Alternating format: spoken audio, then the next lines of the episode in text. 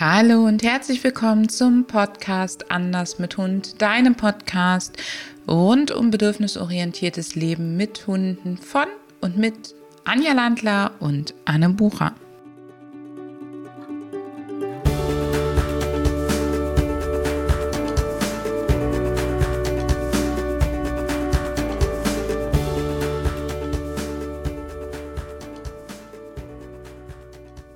Heute widmen wir uns drei Aspekten, an denen du erkennen kannst, dass ihr auf dem richtigen Weg seid.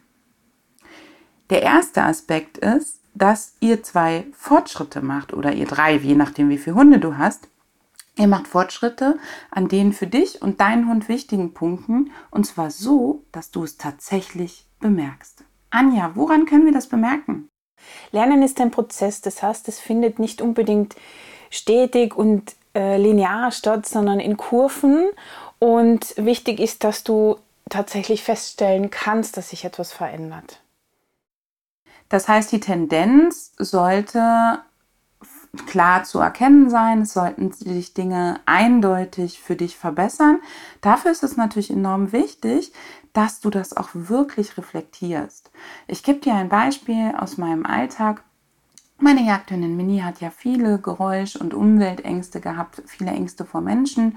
Und ich hatte lange das Gefühl, dass wirklich, ähm, ja, wir im Training zwar gut vorangekommen sind, aber es dann stillsteht. Und mit einmal ist mir aufgefallen, dass es so bestimmte kleine Punkte im Alltag gab, wo sich Dinge verändert haben. Wir hätten uns zum Beispiel niemals früher getraut, sie bei uns vor der Haustür aus dem Auto ausspringen und zur Haustür laufen zu lassen, sondern wir hätten sie immer zunächst doppelt gesichert, dann einfach gesichert und dann auf einmal habe ich mich getraut, die Autotür aufzumachen. Sie lief zur Haustür, ich bin hinterhergegangen und wir sind zusammen reingegangen. Und das sind auch so Sachen, an denen du ganz klar erkennen kannst, hey, wie war es denn gestern? Wie ist es heute?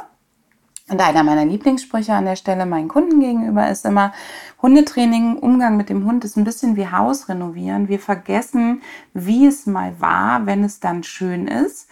Und da notier dir von Anfang an, wie ist der Ist-Zustand, was entwickelt sich daraus. Und dann kannst du anhand von solchen ganz konkreten Momenten erkennen, dass es vorangeht.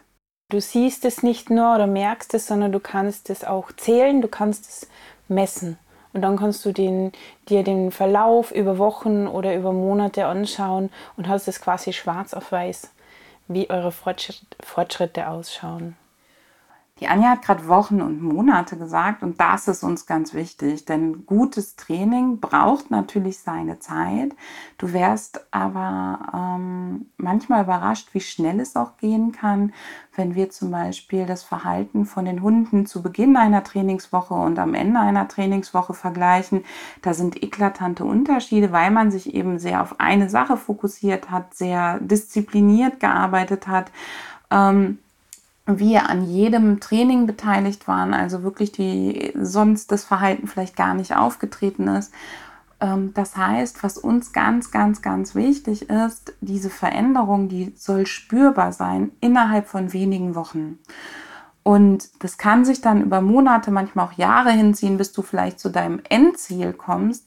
Es darf aber nicht ausgesessen werden, dass du denkst, dass Verhaltensveränderungen über Jahre dauern und dein Hund schon irgendwann von alleine mutiger wird. Du fühlst dich in der Lage, die Situation aktiv mitzugestalten und weißt, was zu tun ist. Und du sitzt es nicht aus. Der zweite Aspekt ist, äh, dass es sich für dich gut anfühlt. Also, dass du das machst, was auch deinen Werten entspricht und deinen Grundsätzen und du dadurch auch merkst, dass die Beziehung sich verändert, dass sie sich verbessert. Welche Punkte gehören da dazu? Für mich ist es ganz wichtig, dass du nicht zweifelst an dem, was du tust. Natürlich, jede von uns hat mal Momente, wo sie denkt, oh, wo führt das eigentlich alles hin? Warum tue ich mir das an? Ist das der richtige Weg? Aber grundsätzlich im Training solltest du nie denken, das kann es doch jetzt nicht sein oder das muss doch auch anders gehen, sondern es sollte für dich wirklich, wirklich sich gut anfühlen. Du solltest nie etwas tun müssen im Training, was deinen ethischen, moralischen Grundsätzen widerspricht, was dir ein Kloß im Hals macht. Es darf sich schon mal so ein bisschen wackelig anfühlen, wenn du neue Herausforderungen meisterst. Das meinen wir also nicht damit.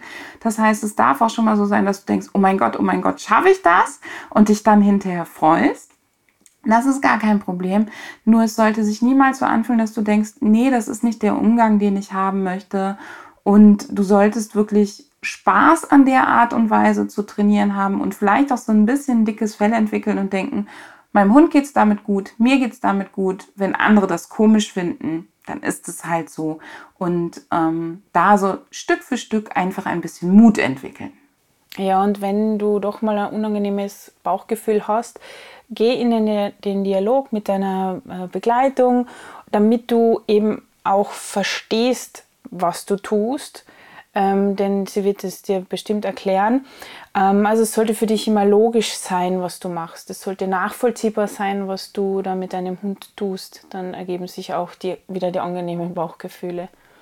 Für mich war es ganz wichtig, als ich in diese Art des Trainings eingestiegen war, dass es einen biologisch nachvollziehbaren Aspekt gibt und nicht einen, sagen wir mal, ähm, ich will, ich will's, ich hab, weiß gar keinen richtigen Begriff, aber einen, der sich rein aus einem Mythos bildet oder rein aus einem Glauben bildet, sondern dass ich halt anhand von natürlichen Aspekten bezogen auf den Hund nachvollziehen kann, oder bei mir waren es ja auch die Pferde oder sind es die Pferde bezogen aufs Pferd nachvollziehen kann, warum das unter natürlichen Umständen eben Sinn macht oder warum wir es auch vielleicht auf unsere Zivilisation anpassen und adaptieren müssen. Und da ganz, ganz wichtig, dass du es logisch nachvollziehen kannst, ohne den Gedanken, ja, das macht man halt so. Hm. Genau. Die Kompromisse sollten auf beiden Seiten quasi klein sein. Also auf der Seite des Hundes, du hast den biologischen Aspekt schon erwähnt, und auch auf deiner Seite, so da würde ich vielleicht von einem psychologischen Aspekt jetzt ausgehen. Die Kompromisse sollten klein sein, ihr solltet da zusammenfinden und Badebedürfnisse sollten berücksichtigt werden. Das heißt, in eurem Training geht es immer darum, die Bedürfnisse des Hundes zu stillen und gleichzeitig dafür einzusetzen und so zu verändern, dass es Stück für Stück besser in deinen Alltag passt, dein Hund sich in deinem Alltag besser zurechtfindet und du wieder unbeschwerter auch durch den Alltag hindurchgehen kannst, leichter durch den Alltag hindurchgehen kannst. Und der dritte Punkt ist, woran du erkennst, dass ihr auf dem richtigen Weg seid, dass deine Probleme weniger werden oder eure Probleme weniger werden. Worin erkennen wir das? Erstens, du bemerkst, dass du deinem Hund immer mehr Freiheiten lassen kannst. Das heißt, du hast immer häufiger ein entspanntes Gefühl, wenn er stehen bleibt, sich etwas anguckt, wenn er schnüffelt. Du lässt ihn mit besserem Gewissen zu Hause, wenn er vielleicht vorher an dir geklebt hat. Du brauchst immer weniger kontrollieren, du brauchst immer weniger organisieren und lenken. Dein Hund hat immer mehr eigene Strategien und ähm, du hast immer mehr Situationen, in denen es sich gut anfühlt, deinen Hund auch wirklich agieren zu lassen. Du hast nicht Sorge, dass in neuen, in, in ähm, ja nicht in neuen Situationen für den Hund, sondern in neuen Situationen im Sinne von, in denen er noch nie Probleme gemacht hat, auf einmal Probleme auftauchen. Also es fühlt sich der Alter gleich da an? Äh, der gemeinsame. Und du musst auch weniger intervenieren. Du kannst ihn auch mal gewähren lassen, so wie die Anne das in den schönen Beispielen erklärt hat. Auch das kannst du messen. Wir lassen zum Beispiel unsere Kunden zwischendurch immer mal wieder ähm, zählen, wie viele Signale sie denn auf einer Stunde Spaziergehstrecke, die wir vielleicht vorher definiert haben, oder wir haben einen Querschnitt aus allen, ähm, wie viel sie verwenden. Und dadurch kann man auch eine Tendenz erkennen. Dann ist da natürlich mal ein Sonntag zwischen mit vielen Radfahrern oder Joggern, wo vielleicht ein bisschen mehr interveniert wird. Und dann ist auch mal wieder was anderes. Aber auch hier geht es um die Tendenz. Und wenn man so was regelmäßig macht, kann man erkennen, wie sich Dinge verändern und auch, ob es Rückschritte gibt. Und für uns ist an der Stelle ganz wichtig, dass es sich bei dem Verändern deiner Probleme nicht rein um Symptomverschiebungen handelt. Denn dass du wirklich an den Ursachen arbeitest und auf dem richtigen Weg bist, erkennst du daran, dass ihr weniger Probleme habt. Nicht nur die Probleme kleiner werden, sondern es auch insgesamt weniger werden. Du kennst es zum Beispiel auch daran, dass es immer weniger Situationen geht, gibt, in denen du dich anspannst. Das ist ein super Beispiel immer weniger Situationen, in denen du dich anspannst, die Leine strammer nimmst, die Luft anhältst, ähm, in denen du ein schlechtes Gewissen hast oder andere unangenehme Gefühle mit deinem Hund. Und ähm, vielleicht fallen dir sogar diese Situationen mehr auf, wo es so ist. Ich weiß noch ganz genau, dass ich irgendwann mal eine Situation habe, da haben meine Hunde sich echt, hm, na sagen wir mal so, sie hatten nicht die passende Strategie und es war mir super unangenehm und ich war total enttäuscht. Und im ersten Moment habe ich gedacht, es hat nichts funktioniert, alles war blöd und alles ist Kacke auf gut Deutsch, ja. Und dann im Nachhinein ist mir aufgefallen, boah, so eine Situation hatten wir ganz schön lange nicht mehr. Also ich mache mir dann einfach ein Smiley in den Kalender und ich mache mir auch sonst gerne Smileys in den Kalender, um einfach zu wissen, so hey, wie war denn der Tag? Und das ist eine ganz simple Methodik. Und dann kann ich halt wunderbar sehen, hey, heute war was wirklich Extremes, wo ich nochmal traurig war. Und dann gehe ich zurück und stelle fest, oh, das haben wir jetzt aber verdammt lange nicht mehr gehabt. Und dann kann ich auch daran wieder unabhängig oder halbwegs unabhängig von meinen Stimmungsschwankungen sozusagen ehrlich zu mir selber sein, inwieweit das gerade funktioniert oder nicht. Ja, auf der anderen Seite ist es auch schön, wenn du erkennst, heute hatten wir eine Situation, in der du vielleicht gar nichts machen musstest und der Hund hat von sich aus die Strategie gewählt, die ihr entweder erarbeitet habt oder es war ganz was Neues und er hat eine gewählt, mit der du nicht gerechnet hast, die aber total gepasst hat. Das sind auch schöne Momente, die dann entstehen. Wir hatten letztens so eine, es war total lustig. Wir waren spazieren sind morgens früh bei uns losgelaufen, also normale Uhrzeit, auch noch sonntags, wo relativ viel bei uns in den Wäldern los ist. Und dann sind wir losgelaufen und so nach zehn Minuten gucke ich meinen Mann an und sage, hast du eigentlich die Belohnungstaschen mitgenommen? Und er guckt mich an und sagt, nö. Und dann haben, sind wir ganz kurz beide so, oh, und wenn wir jetzt viele Begegnungen haben, und dann haben wir uns gedacht, nein, wir haben ein so großes Repertoire an Belohnungen und was wir mit den Tieren machen können und wie wir sie unterstützen können. Und wir brauchen gar nicht mehr so viel. Wir gehen jetzt trotzdem ganz normal unsere Runde. Und ähm, das war total ein schönes Erlebnis, weil man gemerkt hat, man braucht nichts, woran man sich so krampfhaft festlegt. Man ähm, festhält, man hat selber ganz viele schöne Strategien in der Tasche. Das ist der andere Aspekt, dass du auch weißt, wenn es denn mal notwendig ist, dass du den Hund unterstützt, dass du auch weißt, wie. Und last but not least, du kannst deinen Hund auch immer besser lesen und erkennst, wann er deine Unterstützung braucht und kannst so sein Verhalten frühzeitig in die richtigen Bahnen lenken. Und die Belohnungen, die du dafür hast, die nimmt er gerne an. Und das ist ein ganz klares Zeichen dafür, dass eure Bedürfnisse immer klarer für euch werden, immer besser aufeinander abgestimmt werden und auch dafür, dass ihr ein immer tieferes Verständnis füreinander entwickelt.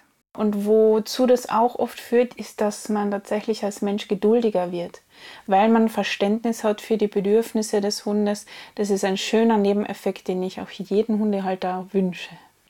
Übrigens ein weiterer schöner Nebeneffekt, der uns ähm, diese Woche in der Trainingswoche nochmal begleitet hat, finde ich, ist, wenn wir mit unseren Tieren achtsam umgehen und genau auf die beschriebene Art, dann finde ich, werden sie fehlertoleranter uns gegenüber. Das heißt, es ist gar nicht mehr so schlimm, wenn du mal einen Tag neben dir stehst, wenn du mal irgendwo pennst oder sonst was.